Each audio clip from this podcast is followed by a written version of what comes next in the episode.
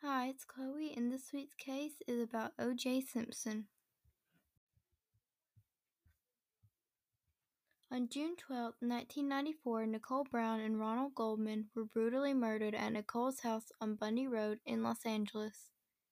The LAPD quickly put suspicion on Nicole Brown's ex-husband, Orenthal James Simpson, or commonly known as O.J. Simpson, a famous football player and actor. There have been years of domestic violence cases with the two. Brown's family told police they knew O.J. killed her. Police found many pieces of evidence pointing to Simpson. This included blood on the door and inside of his Ford Bronco, blood drops leading into his mansion, and a bloody glove on a pathway at Simpson's house, whose match was at the crime scene on Bundy Road.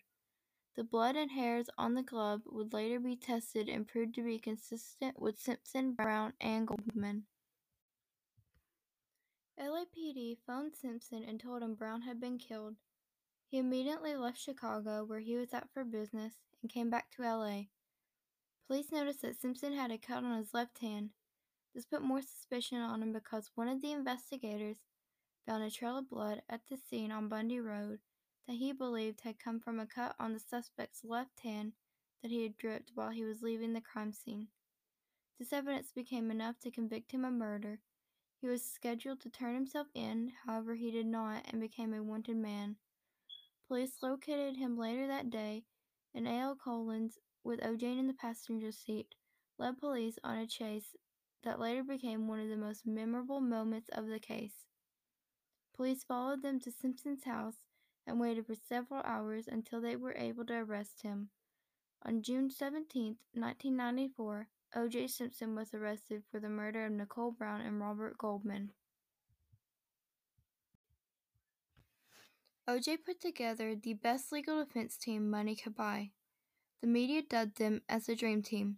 It consisted of Robert Shapiro, Johnnie Cochran, F. Lee Bailey, Alan Dershowitz, and many others.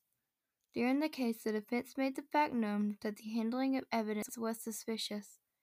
They used photographs and video footage of the crime scene taken by the LAPD to show several instances of investigators picking up evidence with their bare hands, and they also showed how photos from the original day did not contain evidence found later in the same spot during the case.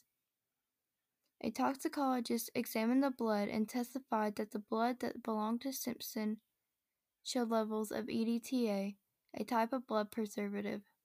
This raised the question did they plant evidence?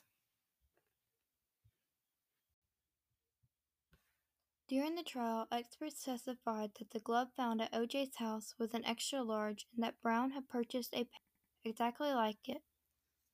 The experts testified the glove would have shrunk because of the blood. However, the prosecution had Simpson try them on anyways. As predicted, the gloves were slightly too small. This became one of the biggest moments of the trial. Johnnie Cochran went on to make the claim if the gloves don't fit, you must acquit. The jury came to a conclusion after about four hours of discussion.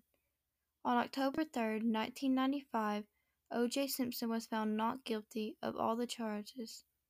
He would later be sued by the same families for the deaths of the loved ones and loss and was ruled to pay a compensation sum.